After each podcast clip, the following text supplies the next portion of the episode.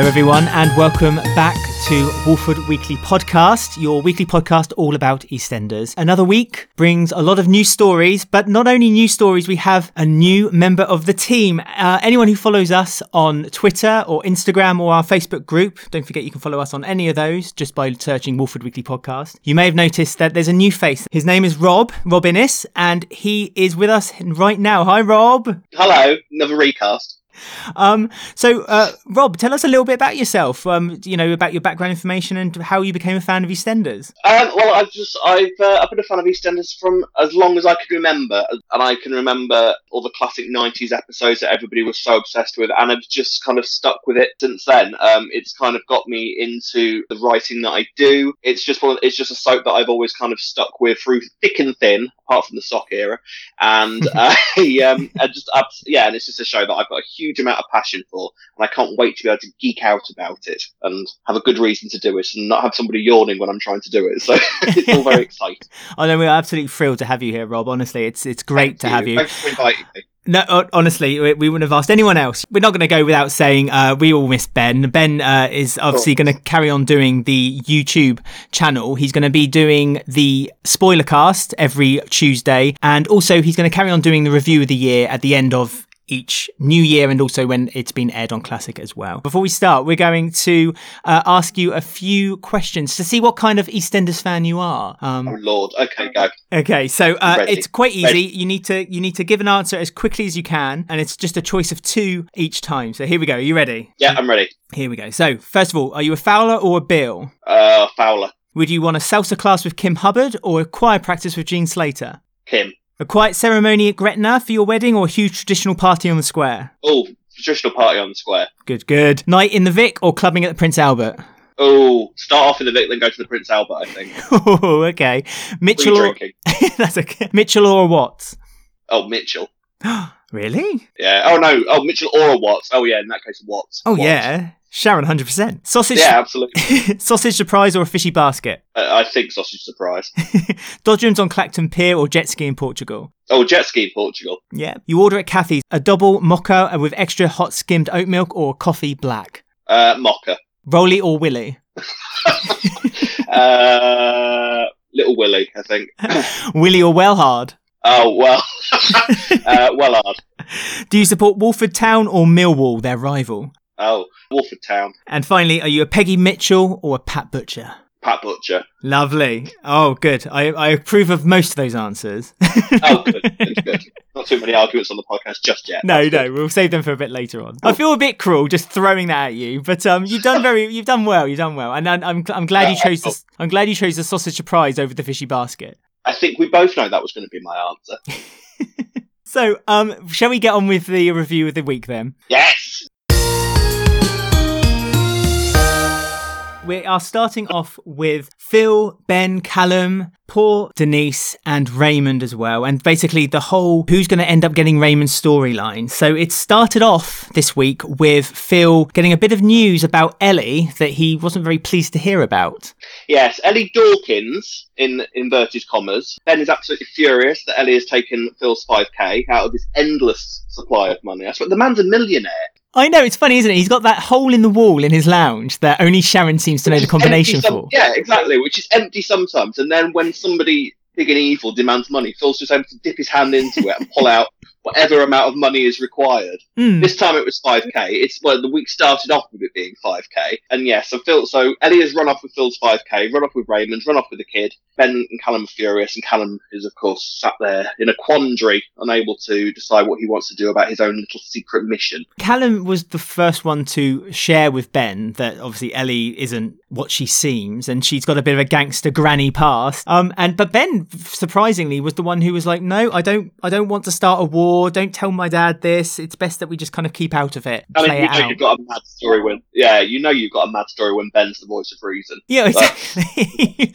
I mean, it's such a different Ben to when he was first introduced, isn't it? Yeah, I know. I quite enjoy the sort of him and Phil getting on at the moment. It's a nice sort of refreshing change for them to see with them, uh, as opposed to them in utter turmoil all of the time. It's, I mean, I'm sure within the next couple of weeks they'll be at each other's throats again. it's it's nice to kind of have that little sort of relationship there where Phil's going a bit mad. The one that steps forward and says, "Right, Dad, let's just calm down a moment. Let's let's just let's talk about this." It's kind of nice to see that, but then what I am also enjoying, and again, it's not long for this world, but I really am enjoying is the relationship between Phil and Callum. That's really quite a nice little dynamic, I think. You can't really tell if he is on the side of the police or he is on the side of the Phil. I was going to say this, yeah. I have absolutely no idea whose side Callum's on. No. I don't know if we're supposed to be this confused by it. I, have, I feel like it's supposed to be coming across clearer to us whose side he's actually on. And I genuinely have no idea because he's saying to D.I. Thompson that he's got this plan to get Phil on side and then he's cooperating with literally everything that Phil says. Yeah. And then sort of pulling confused little faces when he's on his own. So I'm not entirely sure which way he's swinging. No, no, it's, a, it's really confusing for me. I mean, I think ultimately he wants the best for him and Ben. He's he's I think he is doing this for Ben ultimately. It seems strange that I don't think even Callum knows which is the right path to take, whether it is the police officer whether it is Phil, and he's kind of just dangling both of them for a little while until he realizes what is the right thing to do. Dangling them like Ben dangled Martin over a bridge. Exactly. Um, I- to believe that he has managed to slot himself so nicely into the into the Mitchells and into their family. then how can he believe for a second that the best thing to do would be to send Phil to prison? no. Like, how does he think Ben's going to react to that in any way, shape, or form? He's surely better off having Phil on his side. You know, sort of. If, if you know, if I Callum, and I was I was going into a room wearing a bug, I'd be writing Phil little notes saying, "I'm wearing a bug. I don't know what to do. Help me." And also, we've got to bear in mind, I. I'm sure they haven't forgotten about it, but all these secret little meetings that have been going on between Ellie and Phil in the Arches, there's a bug underneath the desk. I did wonder about that bug. D.I. Thompson said to Callum last week that they had a recording of Callum, and so he had a grip on him, so he had to carry on Yeah. with the uh, undercover mission that he's given him. But But surely they've got everything that they need to throw both Ellie and Phil in prison. But this is the strange thing, isn't it? Because by the end of the week, Di Thompson was relishing the idea of having both of them potentially, uh, you know, nicked. But he's got he's apparently got audible evidence of Ellie saying, "I will take a quarter of a million pounds and I will give you my grandson." That's very very illegal. like, I don't know what more he needs. That is true. I mean, do you think that Raymond would be better off with the Mitchells? Even Richie said Ellie is uh, is bad, but you've done bad things too. So it's a bit of two, half a dozen one thing and six of another with this. Is- I loved it. I loved it when Richie was kind of. I mean, I love Richie anyway, but I loved it when Richie was sat there going, "You know, she's bad. She's you're not as bad as her." Yeah. Like, How do you know this? Like, all of a sudden, we've been told that Ellie is like the worst woman that ever lived, and she's in charge of like essentially the Krays. We've got absolutely no evidence of this. We're going purely on what we've been told, and all Ellie has really done is kind of stormed into the Arches, demanded money, and stormed out again. We haven't actually seen her do anything that intimidating yet. You're absolutely right. We know nothing about Ellie. We've had no past about Ellie. And now all of a sudden we're learning this whole story about her family of, of, and they dealt with the wrong people who now want her family dead. And it's like, how?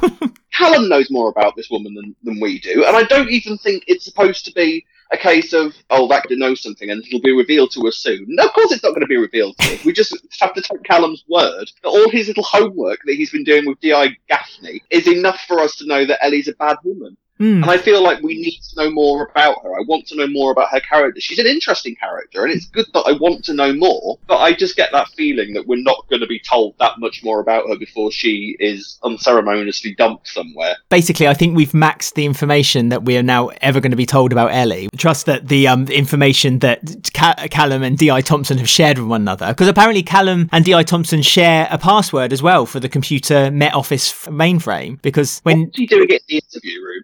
He when he was on the computer and Di Thompson was like, "Why are you using my password?" And it's like, "How does Callum know your password?" And why was he doing it in the interview room where they interview suspects? It's like, is that the only bit of the police set that was free that day? I think you might be right there. I think I did just think that they had another part of the set built somewhere, so they just thought, "Ah, just use that part."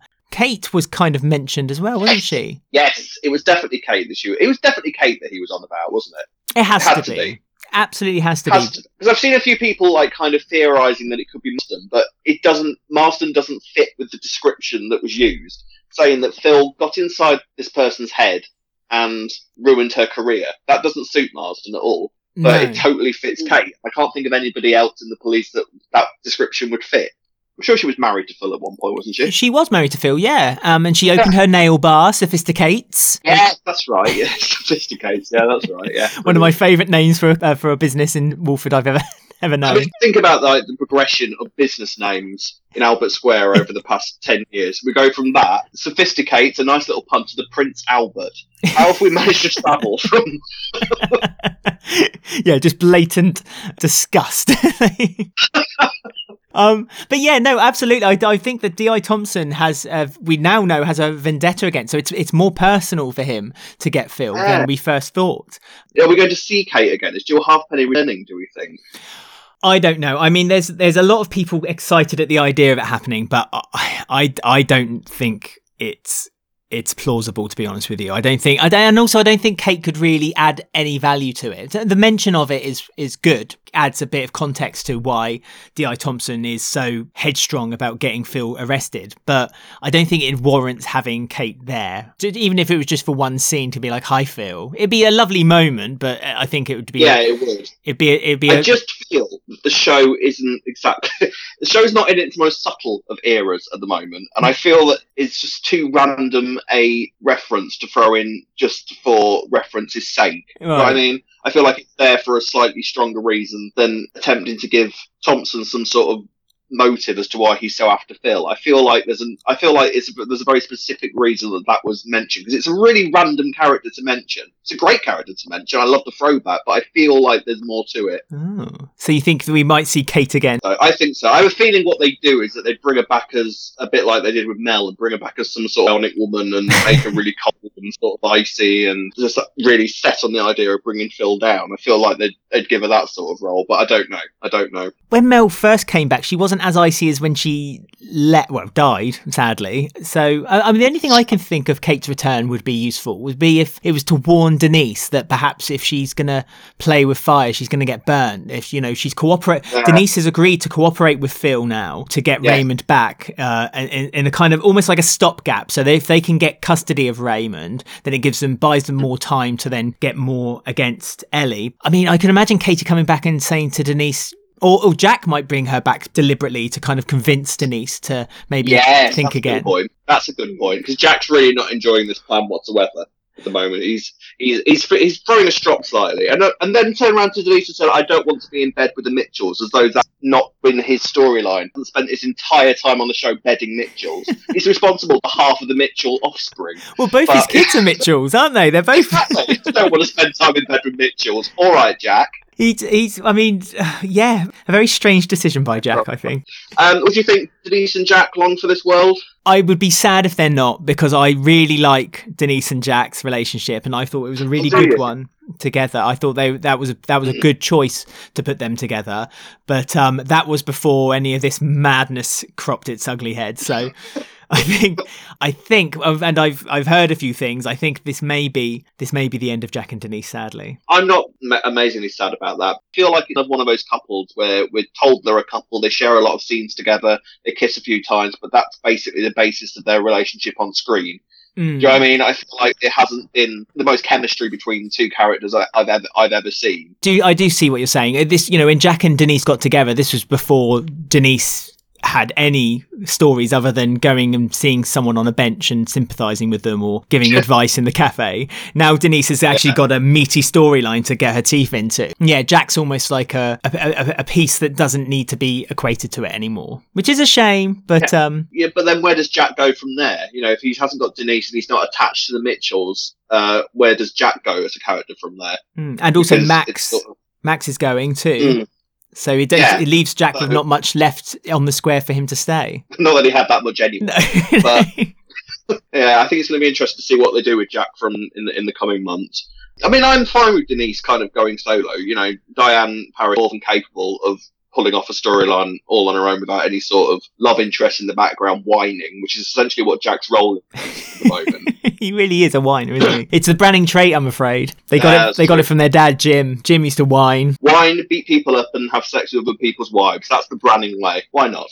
And then moving on with the with the story, um, Ellie obviously is now demanding more money off Phil. So now the it's gone from her stealing five grand to her wanting a quarter of a million pounds by tomorrow.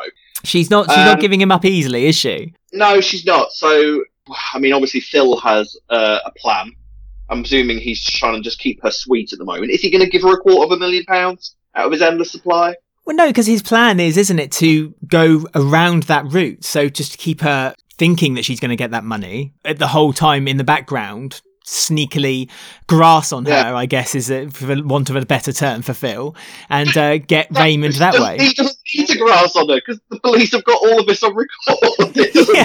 yeah. I think Phil will never part with the money, and I think the story really is now is when he gets Raymond, what's going to happen then between him and Denise, because that's going to really cause a, a fracture between obviously the relationships with Ben and Callum toward Bill, and as we've just mentioned, Denise and Jack. And and you know, Denise yeah. D- Denise ultimately didn't want anything to do with Raymond, and now she's being forced into having to have this relationship with this little boy. Yeah, I mean, I think that Denise is I think I, I, let's be honest, Phil has always been like the component throughout this entire thing from birth that made Denise not want to kind of have this child. You know, sort of thing. If your if your father's a Mitchell, we've all seen what the what the children of Mitchells go through.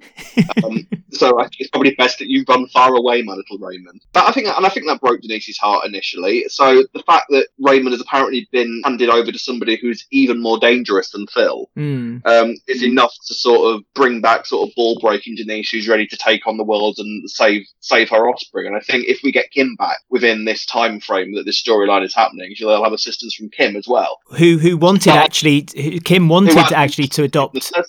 Yeah, exactly. But I also have a feeling that something's going to happen that means that Raymond doesn't stay around. I think Raymond's going to end up in care ultimately. I mean, for a start off, how can can you apply for custody when you've given your kid away at birth? Is that is that even allowed? Not sure, but um, I suppose if, if it's a situation like it is, where both his parents have died. Um, let's be honest. You know, if it was social services, they would have to take you know one little look at where Denise lives, who her neighbours are. They they take the kid away faster than you can blink. Eh, to be honest, so we live on Albert Square. No, I don't think so. I mean, I don't know. It, it's. I think it's going to be one of those stories that ultimately we have to suspend our belief with slightly. Oh, I think from the beginning we've suspended yeah, our belief for this story. Yeah.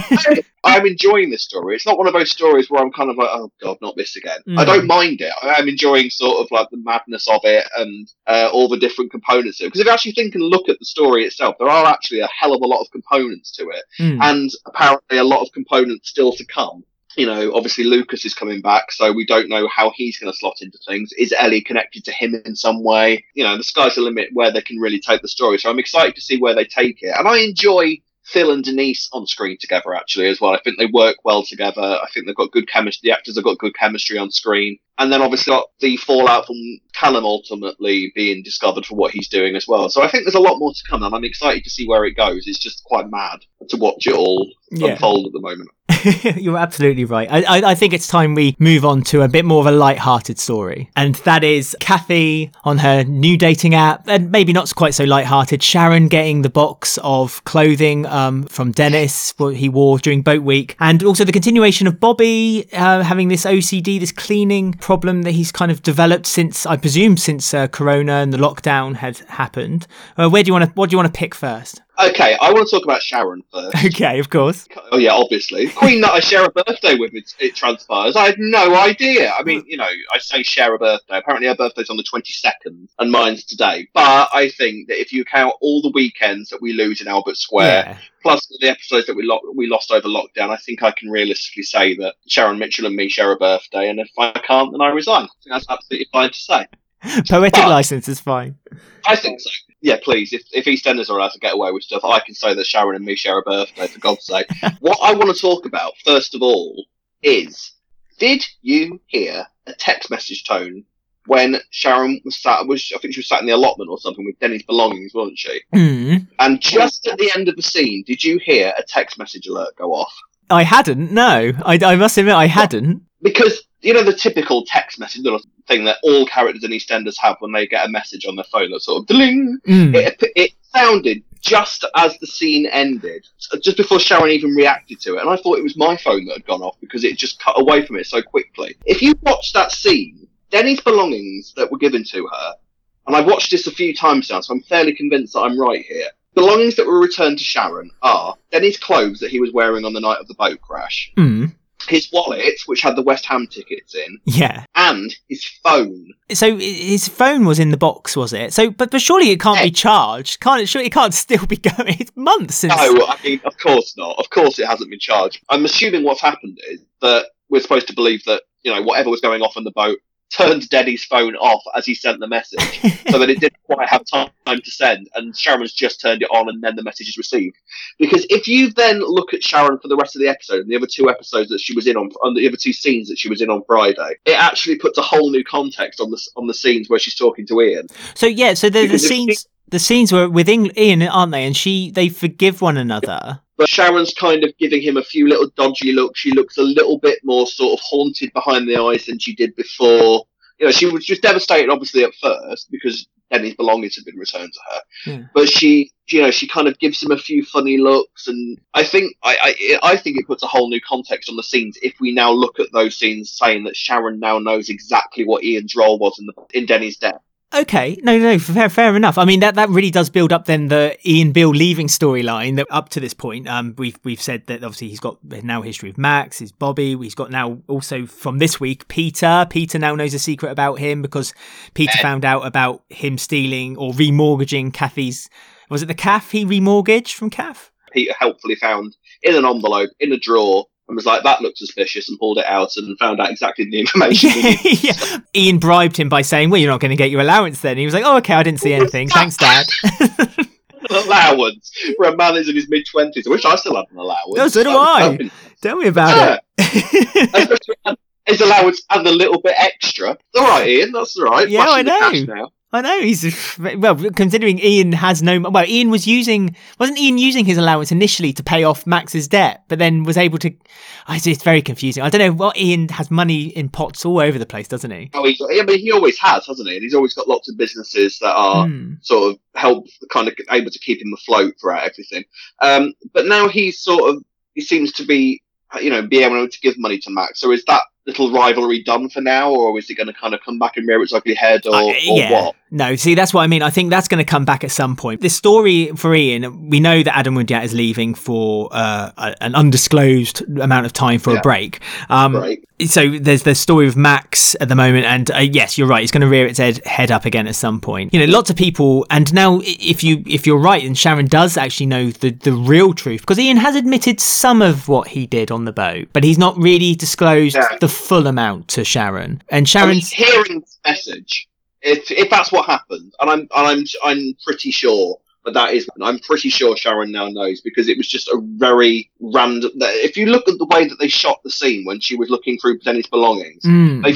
The, the phone was there. Denny's phone was there, just lying, was lying there. And then there was a text message alert or message alert, and then the scene cut away, and then Sharon sort of returned to the Vic, and they had the conversation. So I'm pretty sure that she now knows. If if, if, it, if they had done it that way, then I applaud them because it was a very very clever way of doing it. A lot of people will have missed it. It's incredibly subtle. I, I didn't spot uh, spot that noise at all. I, you know, I said I just said earlier that EastEnders isn't, isn't isn't in a massively subtle era at the minute, and then they throw that sort of stuff. So I, yeah, no, I'm I'm impressed if that's the way that they've done it because that's a really really subtle, clever way of adding another component to essentially Ian's hit list. I mean, I always think it's a shame that there aren't more scenes with Sharon and Ian. A bit biased absolutely. because I love them both so much and they're, they're original characters, and you know, you always need to remember that the original characters are still there. Um, they're a pull for the show. And so to use, as you said, only two scenes to kind of bring in this story, if, if you're, if you are right, to say that Sharon knows more, again, it, it's a testament of how very, very good Friday's episode was. Friday's episode was Oh, amazing. I loved Friday's episode so Mm. much. I loved Friday's episode. The dialogue was beautiful in Friday's episode. oh, 100%. Um, and yeah, I mean, I think that I, I think almost think it's a shame actually that the storyline is going to go in the direction that it does because we've actually got two Walford stalwarts in charge of the Vic. And how great was that scene when you know it was Sharon, Ian, Peter, Kathy, Bobby's a great component to throw in there as well. Mm. And they were all just talking about Kathy going on the date and having a little bit of banter between themselves. It was a lovely little scene and it worked really well. And it was a really nice sort of scene that we haven't seen in the Vic for a long time. Just sort of almost like chatting before work sort of thing. Yeah. It, was, it was lovely to watch. I really enjoyed it. You know, before Kathy's date with Ian with an eye. And it was. and I think I think it worked really well. So I think it's almost a shame that we're going to lose that because obviously, if this is heading in the direction we think it's heading in, then Ian isn't isn't long for the Vic. It is. You're right. It's it's going to be a shame when um, Ian leaves the soap. Uh, for a little while up until this point, I always found Ian to be a bit of a lost character, um, and he was almost almost a bit like uh, William Roache for me. I, I, I, mean, I don't watch Coronation Street, but like William Roache for me, I got the impression became a bit of a background character and was just there for the sake of being there, almost to just kind of Yeah, tot- yeah. tottle up the years so he can always be like the world's longest ever soap actor. Um, and I Yes. felt like they were kind of doing that with Adam Woodyatt over time. The the fact that they put him in the story with Sharon as well, and it's been a long running one as well, actually, to, to their testament. I mm. mean, I wish I still wish that Dennis hadn't died because I think Dennis was such an important character and I don't I don't think it's really got the payoff that it should have gotten. But then again you could blame COVID for that because they had to give it a bit of a rest and a pause. I'm not too sure. Yeah. But you're absolutely right. It was nice to see this this old school family with Bobby, and I love the actor who plays Bobby as well. And they oh, just I do. I love Bobby so much. Bobby's Mm. like my, I think Bobby is my favourite character at the moment. I, I love Bobby so much, and Clayton is incredible in, in the role as Bobby. He's got a long career ahead of him, I think. And this whole thing with him having OCD, yeah, is actually so on the nail of where a lot of people will be with COVID at the moment, just absolutely obsessing over every little clean detail. It's perfect for Bobby's character, and it's a, it's, I think it's an actual really good reflection of where we are, and everyone's kind of paranoid and unsure of what to do, and taking all facts to mean that we're all going to die, and all of this sort of thing. It makes perfect sense for somebody who is as anxious as Bobby is. The only thing I, I'm not enjoying is the fact that Peter is seeing it happening in front of him, played out, and yet Peter doesn't seem to be interested. I think he knows it's happening, but he doesn't seem very interested in it. And I, I feel a bit. Oh no. I wish. I wish that. I know Peter and Bobby have this very strained relationship because of Lucy, but I, I think Peter would show some concern more than he is, rather than just walking in saying, "What do you want from the Chinese? I'll get you something vegetarian. See you later," and then walk out again. It just seems to have no Mhm. kind of relationship there. That's the only thing that I think it's missing. I wish that Peter would have more involvement with it. Yeah, I know what you mean. I think it's I think it's an interesting component because you've always got to remember how. I mean, I think we we need to remember that I don't think Peter has fully forgiven Bobby for what happened to Mm. Lucy yet. You know, especially when he comes in and all of a sudden Bobby's frantically cleaning a picture of Lucy. There's always those reminders there of what he did. Yeah, So I wonder how involved Peter actually wants to be in Bobby's life, especially when he he walks in and discovers his brother acting a bit weird and a bit shifty because he's got to remember. He always remembers that. oh, Well, that's the guy that killed my sister. That's because he is weird. That's because he is a freak. That's because he is a psycho. Mm. You know, those are the thoughts that are always going to go through Peter's mind, I think. And I think the same goes for Ian. You know, as much as they are trying to sort of move on and get on with their lives, and Bobby is slowly becoming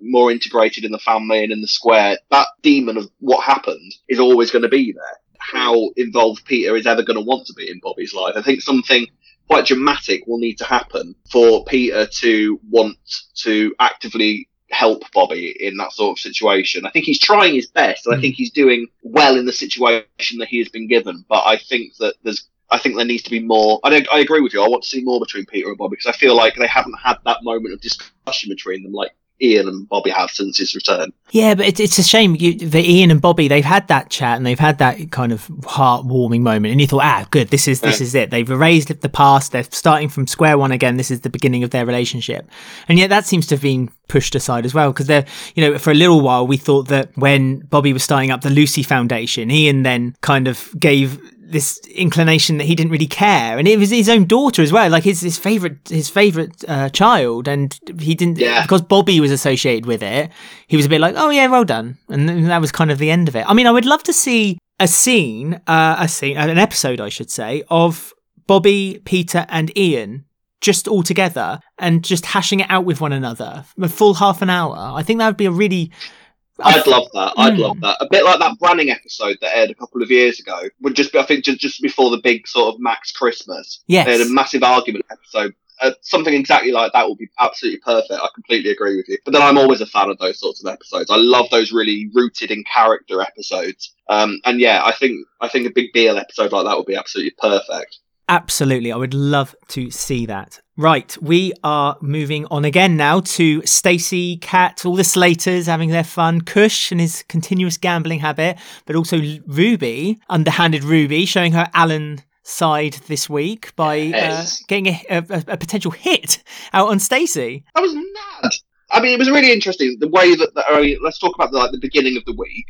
And Kush is clearly becoming, uh, his gambling is getting worse. He's he's now got people breathing down his neck. Hmm. Um, and we think that somebody is is looking at Kush. We think that somebody's kind of after Kush because there's a hooded man in the background when he's talking to uh, when he's talking to Martin, and we know he's a bad guy because he's smoking.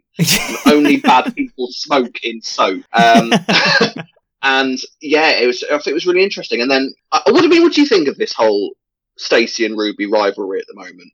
I like it because I wanted Ruby to come back and be her father's daughter. Stacey brought it up at the beginning of the week that Ruby has this chip on her shoulder that she she never did live up to what her father you know she was always second best and there was the fire and she was the one who was saved there was always a part in in Johnny Allen's heart that he wished that it was it was her sister that had been saved and so it was always I felt like needed to she needed to prove herself um and the only way she could do it was almost to take over where her dad had left off when Ruby was first introduced that was what I wanted her to become, and she didn't. And actually, I loved her story, her introduction storyline uh, with the consent story. But Mm. because of her hate towards Stacey, which I feel was real genuine as well, like the, she just despises Stacey for everything she's because she feel like she's done nothing wrong. But what surprised me the most was the fact that she has these connections and that she was willing to use them. And she's obviously always had these connections, but she's now decided this is the time. This is now I'm going to show my cards and let people know that you don't mess with an Allen. Mm. I think it's a little bit sort of odd that these two women that have such a, you know, they have quite a dark history in common with each other. Both are rape victims, and I Mm. feel like it's a little bit kind of off that Ruby would then hire a man to attack Stacey. I feel like that's a little bit kind of twisted, but you know, I I think we're not supposed to pay that much attention to that sort of aspect of it. There's a part of me that thinks that Ruby has triggered somehow, and that like, and, Yeah. and and her trigger was to the Allen money. Yeah. Yeah. and she and and and she's got she's almost got the prize, which is Martin, and now she wants to punish Stacey by getting the kids as well. And I guess her mentality is that of violence is the cure for all for all of her problems. In a, in a funny way, I would love to see a cat fight between Ruby and uh, Stacy. That would be so would I. Perfect. It'd be fun to see that actually in the club as well, just have a running around, just destroying one another. I must say though, it was a surprise for me that Ruby had done that though. At the, at the end of Thursday's episode, when you saw Stacey beaten, I thought initially that it was it was to do with Kush and that they had got they thought that was Yeah. Kat. Be, they thought Kat was the one getting beaten, and then on the beginning of Friday's episode, when I think it was the first or second scene when you saw Ruby get a text message and she, there was the photo of Stacey, I was I just genuinely gasped. I was like, oh. Yes, so did I. I gasped. My throat hurt. I gasped that hard. um, and I think it's an interesting. I think it's an interesting direction to take her. in. I, I, I mean, I, yeah, I agree. I, I'm really actually enjoying that these two sparring at the moment. That both of them are sort of strong enough to take each other on, which is always nice. Because I think when you've got a strong character like Stacey, there's a lot of characters that you sort of think they wouldn't stand a chance against Stacey because she just knock them out. Yeah. in, the, in the Slater tradition. Um, I think Ruby's got more than enough kind of balls in her to, to take Stacey on. But, you know, and she's also going and playing dirty as well because she's going in on Lily Mm. um, and sort of trying to manipulate Lily against Stacey, which oh, I don't like new Lily. I've got to be honest with you. Nothing to do with the actress, but I, I she, she's had such a massive personality transplant. Oh, a hundred percent. I mean, that Lily was always such subtle, and like her her nuance was very kind of like she would she would approach things with a very calculated mind. F- f- uh, I Yeah. base this all on that that caravan scene when she was hidden in the box with Jean. But I know she. I just Yeah. loved. I loved Claudia Winkleman, Lily, and now this new this kind of this kind of new, very brash and very upfront Lily. I mean, it makes Lily sense. They're going for, isn't it? You know, Yeah. they're, they're even dressed. They're dressed the same. They've got similar sorts of attitude. I mean, New Lily would have bullied me at school. You kind of see it in her. She's got that sort of evil glint in her eye. Um, and I wonder if they're sort of kind of building her up to be the next Janine, watching this kid that isn't nice to start off with and then sort of gets worse as, as she grows up. if they are planning this kind of new Janine character, it just seems it, like you say it feels like a personality transplant for her and i wish they did i wish a little bit they'd done it a touch more subtly than they yeah, the way they did it yeah i do as well I mean, you know, it's, she literally came. Her first, the character's first appearance when she kind of stormed out of the car. Now I want to watch this. You know, it's kind of like, whoa, all right there, okay, like, and all of a sudden, you suddenly got out of nowhere Stacey and Lily at loggerheads, clearly. It's like when, and also when she was in the Vic and they were talking about Ruby and all of that sort of thing, and Lily takes all the information that she got from Stacey and then gives it to Ruby later. Mm. They were talking like, you know, it's like Lily's playing on this new i on this new iPad that she's got from Kush because she manipulated him into giving her an iPad. and Stacey's immediate reaction to seeing her with this tablet is, "You better not have nicked that," as though that's typical Lily thing to do. I know. Which is like, where did that come from? I, I don't know any know. record of her ever being a thief. Suddenly, new Lily is like kleptomaniac all of a sudden, and Kat was just sort of smiling at her, going, "Oh, Lily." Typical Lily. Yeah. That's my girl. That's... It's so odd. It really is. It's the strangest thing. I mean, yeah, you're right. I think it, it, it makes sense. I just wish that they'd done it a little bit more subtle. I, instead of just yeah. being thrown in our face that this is this is Lily now. Get deal with it. You know, it's like okay, we will. Yeah.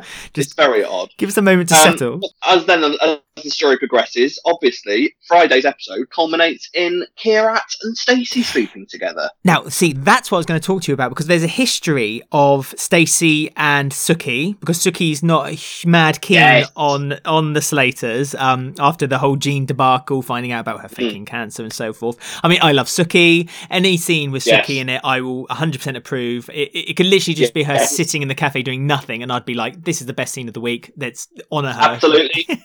Give her a one hander like Dot had. I'm well up for that. Quite I, happy with that. I mean, and I, I, tell you what, they could do a lovely one hand with her. Maybe if she was on the phone to her husband who was in prison, and you only heard her side of the conversation. I mean, it'd be really, oh. it'd be a tricky one to write. But oh my god, I'd watch that all no, day long. Absolutely. After winning, she writes herself. Fabulous character. Absolutely adore Suki. Oh, 100%. Um, but yeah, you know, there's there's clearly a nice amount of um, build up for a nice Suki Stacey rivalry. Mm. Um, because do we think we're going to have a, another little another little mini Stacey, another little mini Kira on the way after, after, after, last night. Is that where it's heading? Oh my goodness! I mean, it, the actress who plays uh, Stacey again, she's Lacey Turner. She's uh, she's she's due to leave again because she's got pregnant. pregnant, pregnant again. I know how inconsiderate of her. I know, and it's I mean, to be fair, it saves them having to do what they were doing last year when they were just trying to find different ways of covering up Lacey Turner's stomach. That was my favourite game to play watching EastEnders, watching all the different things that they try and cover Lacey Turner with to kind of prevent us from seeing how, how big her stomach was getting. Um, so yeah. maybe that's an easy way of doing it. Just oh no, because she is actually pregnant, and we don't need to hide it. Yeah, another sprog is on the way for Stacey. I mean, I like the scene between Kheerat and Stacey for me was fantastic. It was just amazing. It was well written, uh, performed perfectly. The admission of each other. This, you know, saying Stacey talked about Bradley. It was fantastic. Kheerat talked about Chantelle, and also I, I, think a lot of people were like, "Oh, Guardian," and ended with them sleeping together. But actually, I think they was right. I think they both. It was a comfort thing for them that night, and they just needed it. It was just if if it never gets mentioned again, I'll be fine with it. So, in a strange way, I kind of hope that she doesn't get pregnant with it because it means then it is attached to her. But in another strange way, I would love it to be uh, brought back up because I would love this rivalry between her and Suki. Because oh, just anything. It'd just be a fantastic yeah. rivalry between them. Uh, I mean, I think we, I think well, let's just accept that Stacey's getting pregnant by with Kheerat's baby. I think that's that's pretty obvious now. I think that's where it's heading, and I'm not that mad at it. You know, that's fine and yeah, no, I absolutely loved the scene between them. Again, great chemistry between the two characters that had never really interacted before. All the stuff Stacey was saying about Bradley, mm. you kind of realise that she's never really gotten over Bradley's death. She hasn't really gotten over the guilt in her role in his death. I thought it was interesting that they, both of them, sort of gave quite a guarded account of their own stories. You know, she never really told him that it was Max that she'd had the affair yeah. with. You know, she never, he didn't, she didn't really reveal anything that was the events leading up to uh, Bradley's death, and Kheerat actually didn't, to his credit, didn't even ask. That's because Kheerat is a gentleman. He is an absolute gent. I like Kira actually. I thought when he first came in, I thought he was going to be a slightly more villainous character than he's turned out to be. Mm. With um one exception who has gone now. I actually like all the I actually like all the Panesars. I like Ash, I like Vinny, Kheerat, uh, Suki, as I've gushed about numerous occasions. I, I love the family and I would I would happily have the family become the centre of the show. The new Mitchells, if you want to say, but I, I would Why not? I really would. I, would- I would love them. I would love them to have the Vic. I, I and I, I, Do you know what? I'd take that. Mm. Like I'd take them having it quite happily. You know, I wonder how much longer Sharon's going to have it for, and I think they are an, a sort of natural progression for them is to have a big business in the square. Yeah, they need to be the center. I think there's so many stories that can splinter from the Panesars. There's, uh, you know, and because they're a very close family, because Suki made it that way, um, and there's so many family members that can still come in. The dad, the elusive dad that we keep hearing from time to time, and uh, well, I just I would welcome anyone uh, to build up the Panesars. I really would. Absolutely, I, agree- I agree. More Panesars we need, much more, much more. Also, briefly going back to something, but it also sort of includes the Panesars. There was a very odd scene between Ash and Peter in the Albert. Did you notice? Oh, yes, where they they seem to be flirting with one another. Yeah, what's going on there? I don't want that. That that needs to not happen. I mean, Ash is bisexual, so. oh, is she? Yeah, Oh, yeah, yeah. mm. She she's she's openly bisexual. I don't particularly care for them two to be together, and it, and it doesn't really seem to make much sense for them two to be together. And it's such a shame because I think Iqra and Ash were such a lovely relationship. Shall we move on quickly to about Iqra and Ash Yes. and Habiba? So Yes. obviously Habiba's left because Habiba doesn't trust Ash um, and wants her out the house. Um, Iqra said no, and so now Habiba's gone. Which let's start with that straight away. The actress is that was it. That was her final scene. I'm With gutted. No fanfare at all. I love Habiba. I really miss her. I'm going to miss her a lot. You know, she didn't really do a lot. She sort of had scenes where she would walk through, literally scenes where she would walk through the restaurant with no dialogue whatsoever, carrying a tray. But God, she was good at it. But I mean, she was outstanding at it. It was like, it was again a highlight of the week. For me, they wasted Habiba. They really wasted Habiba. There was so much they could have I done with her and Iqra. Yeah, I mean, I think to be fair, they've wasted the sisters as a component. Really, Mm. they've come in. They came in really quickly and randomly anyway, and was quickly kind of given the restaurant. And then it's like they've had no idea what to do with them ever since. Like they've kind of had this sort of, they've never really had an A story to themselves. You know, Iqra sort of had a mini little coming out story to um, her grandparents, which was nice. And then Habiba had the thing with Adam, uh, and then with Jags, and then that's literally been about it. And I Mm. think both of them had much more potential. Because I, I wonder how much longer Iqra is going to be around for, to be honest. Because now she's got nobody around. Her and Ash clearly aren't going to stay together for much longer.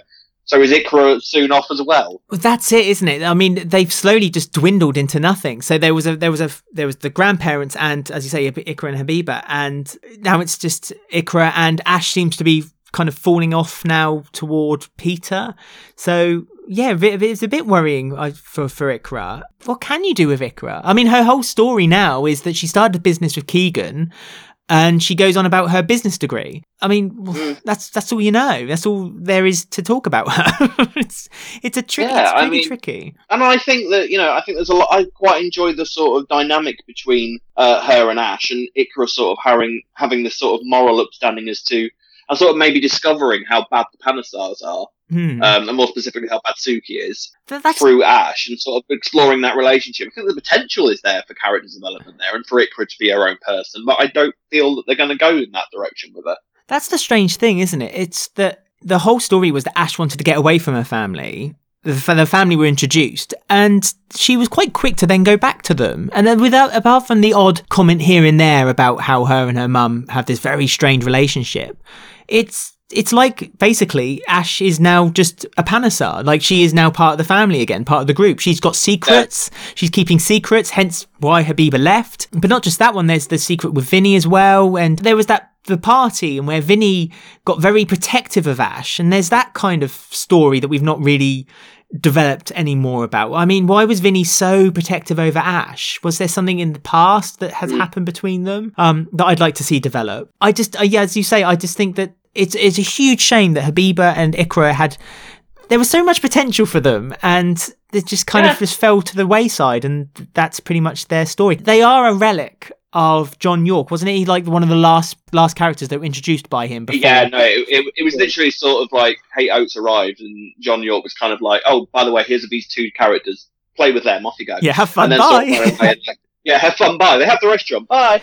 Um, and then sort of left, and then Kate Oates clearly hadn't, and John Stone clearly hadn't had a clue what to do with them since. And I, I, I think it's a shame because the people was a great comedy character, um, the sort that EastEnders doesn't get very often. Hmm. Sort of, that, I, I loved, you know, sort of Bumblebee Habiba and Detective Habiba and all of this kind of thing. She was a ridiculous character, but I quite, I enjoyed her. I thought she had that beautiful sort of vanity about her. I mean, the fact that you know when we were getting all of the updates, what all the characters have done during lockdown, one of Habiba's, or pretty much only Habiba's, was that she's got her contouring down, That's true. They gave her nothing for her background. Nothing whatsoever. So it, it's a shame. I think it's a real shame. I mean, she's not ever going to come back, is she? I think we've lost Habiba now. I think that's done, her done forever, is it? I mean, in four years' time, when Jags is out of prison, perhaps they might come back and reprise their role. But um, uh, the the actress who plays Abiba has posted on her uh, social media. Someone asked her, oh, "Would you come back to EastEnders? Would you do another soap?"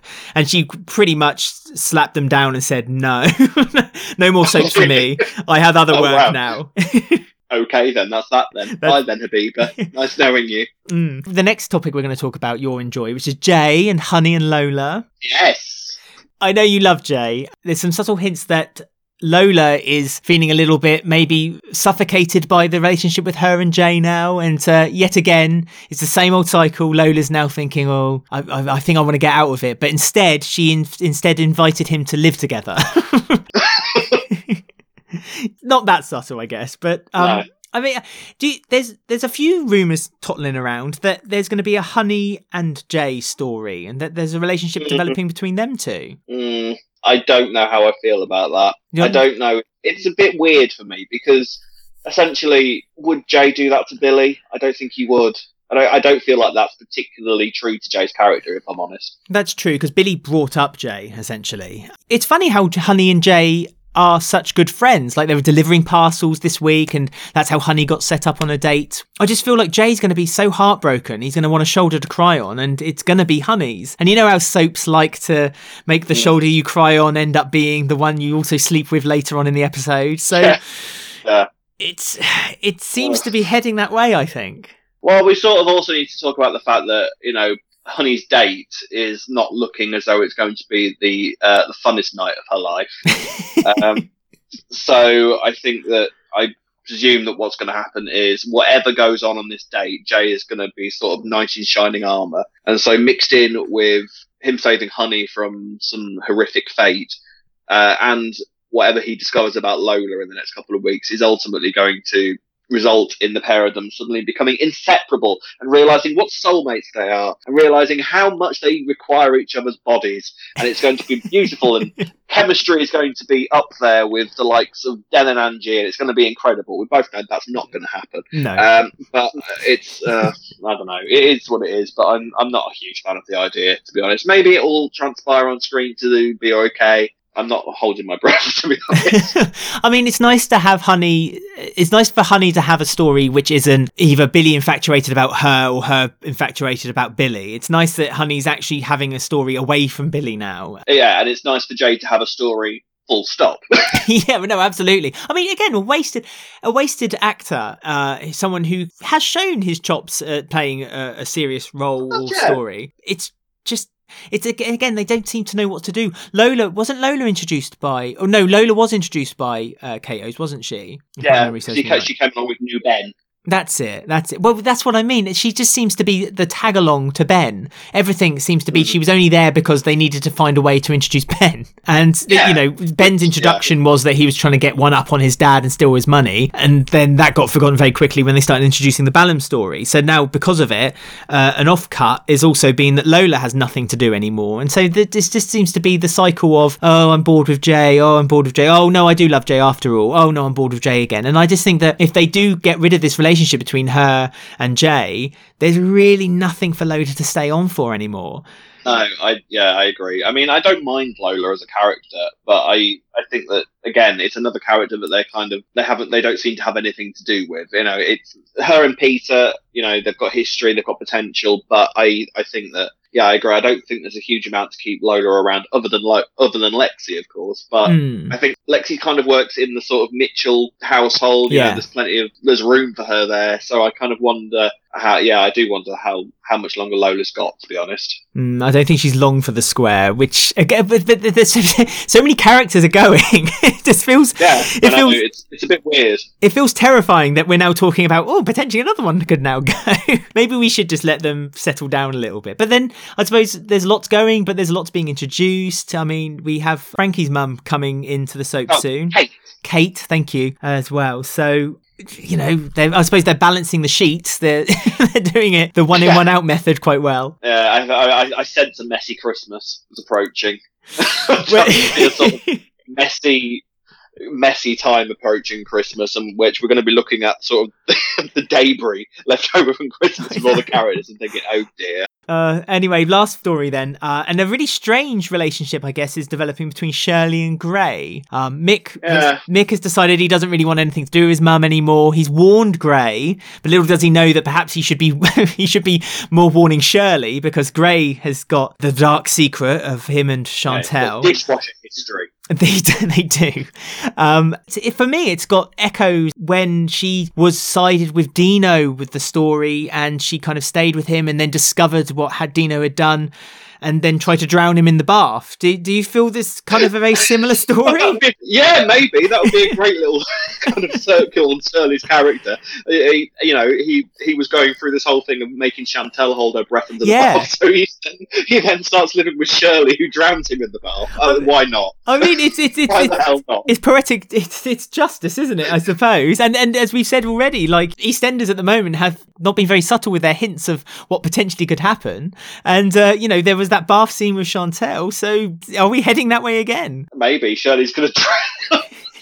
Shirley might drown Gray. Yeah, that, let's just go for that. That might happen. We don't know a huge amount else that's uh, that we that is going to happen between Shirley and Gray. It's an interesting sort of. It's an interesting pairing. It's a bit of a random pairing, and it'll be interesting to see how. I mean, to be fair, I've got to say, I prefer this to where I thought it was going between him and Whitney. Oh, Um, absolutely. I thought I prefer this random little direction it's going in, as opposed to seeing Whitney get with another abuser, then start being abused herself, and then that all comes out at Christmas. So I'm I'm in, I'm more into seeing where this goes with Shirley, because actually it gives Linda Henry something to do, because she, Shirley's been quite quiet for quite a while now, so it gives her it gives her a story. but she became Phil's partner in crime for a little bit, but that's kind of just fallen to the side now. And uh, Yeah. yeah, I mean, Linda Henry needs needs a story uh really again another actress who has so much potential um and they Mm. just don't and I, I think to to partner up with gray would be it's an interesting dynamic um I don't know. They're just very. They're both very serious people, and I think they c- could potentially help one another out. But it just depends on. Inevitably, Shirley's going to find. I think Shirley's going to be the one who finds the secret out uh, about Gray. It interests me of how that will play out. Um, wh- whether Shirley will be very calm and just say you have to go to the police. Because Gray came very close to actually admitting uh, what he'd done uh, in the courtroom, and perhaps it just take, it will just take another little gentle push from Shirley eventually for him to just out and out do it, and him. I don't think Shirley does anything gently; it'll be more a shove. yeah, yeah, a, a loud, loud shove by Shirley. Yes. Who knows? I mean, it was only like one scene right at the beginning of the week, but obviously that's something that's going to develop because they're now living together. Goodness knows what they're up to. They've made their own little bubble, and uh, that more of that to come. I think. Yes, I think so. I think it'll be more of a focus in the coming weeks. Lovely. Well, there we go. That was that was our first roundup, Rob. There you go. Uh, do you fancy uh, just chatting with a few comments that people have sent to us? Absolutely. Fantastic. Here we go. So this is I ain't one to gossip. You know me, I ain't one to gossip.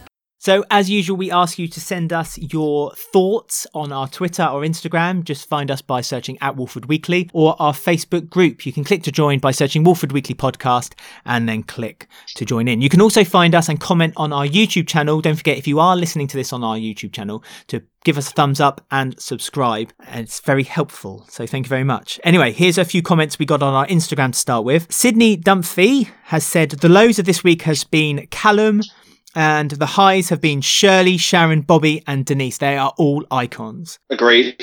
Agreed. I can, I can, I can, I can fully endorse that that viewpoint. Excellent. So we asked you to send some comments about Ellie, uh, the character, and you did on our Twitter. Mr. K Phillips one had said, "I want her so much to be a great character and not just another boring Mitchell and gangster plot device." I mean, you love Ellie, don't you? Yeah, I do love Ellie, but I, I, I think he's right, and I think that's probably what we're going to get as well. I don't think they're going to. It's. I don't think Ellie's going to be the most nuanced character we've ever had in the history of Walford.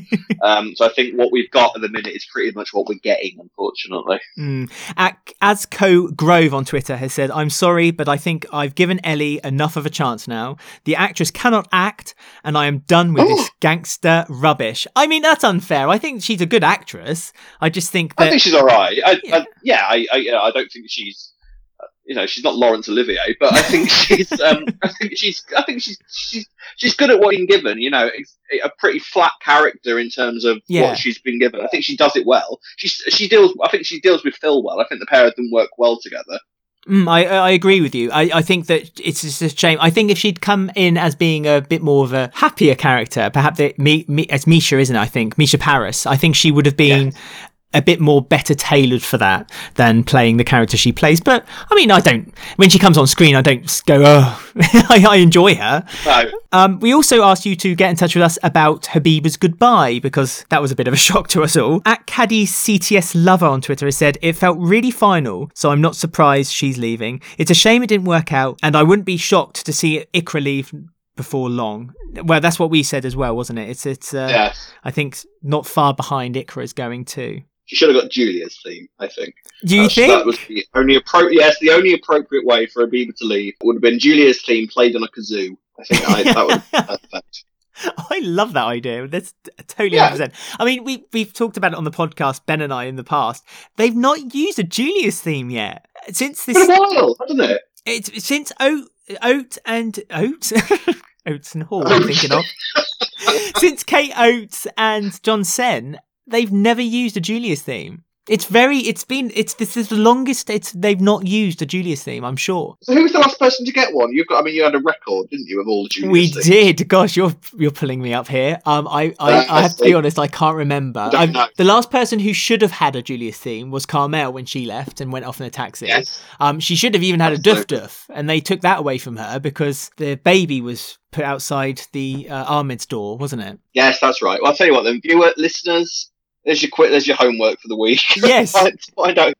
Find out who last had a Julia's theme and let us know. Yeah, so we can moan about it a bit. Yeah. At Jim Bobats on Twitter said, What is going on with EastEnders? So many good characters are getting the chop. Give them some good storylines instead of rehashing the boring Ben and Phil cringe gangster storyline. I mean, I uh, we said we're not we don't hate the story, but I think that they could easily give other people stories which have a bit more depth. I think. Yeah, I mean, I think it's. I feel like the, the writers at all times think that Phil needs to be rivaled with someone. As long as Mm. Phil is somebody at any one time, then the show's the show's fine. you know, as long as Phil's got someone to yell at and punch and yell and be cross with, then that's sort of Phil's role at the moment. Yeah, it makes him happy. And uh, one final comment then from Matt Cherry, who has said. Uh, Lacey Turner has made Stacey one of the show's iconic characters. She 100% deserves to be in the same pantheon as the likes of Sharon, Michelle, Pat, Peggy, and Angie. She can convey sadness, anger, and humour with equal skill and has chemistry with everyone she shares a scene with. Would you agree with that? I think so. Yeah, Lacey Turner is incredible for the show, and I Mm. think Friday showed that, didn't she? She's she's just she takes any script and just completely makes it perfect. So yeah, she's a great actress. I agree, I agree with sort of Stacey's iconic status. I yeah, think. yeah, and I, I do too. I, I think she's just got a few more years yet, and um, I think she they just need a partner. It's a shame they've kind of given this rivalry with Ru- Ruby and Stacey, but at the same time, maybe this is like the beginning of the Pat and Peggy era. Oh, I hope so. Yeah. Oh, I hope so. A, what, a, a Martin Frank. oh gosh, yes, of course. Why didn't we see it Maybe. Oh my Maybe. goodness, it's it's all I can there. deal with that. Yeah, I'd, I'm more than happy with that. okay, Oh, right. I- well, I- more to come, more to come indeed. Right, so uh, thank you everyone for joining us, and thank you, Rob, for joining me. Oh, pleasure. I really enjoyed it. Thank you. I hope I'm back next week. Yeah, well, we'll see. no, of course you will. Yeah. Um, and you guys can join us, uh, both Rob and I, next week as well for the next uh, new episode of Walford Weekly Podcast. Don't forget you can listen to us on any of your favorite podcast apps. You can also listen to us on YouTube, and don't forget to follow us on Twitter, Instagram, and Facebook. Thank you again. I hope you will have a good, safe week, and we'll speak to you again soon. Bye. Bye.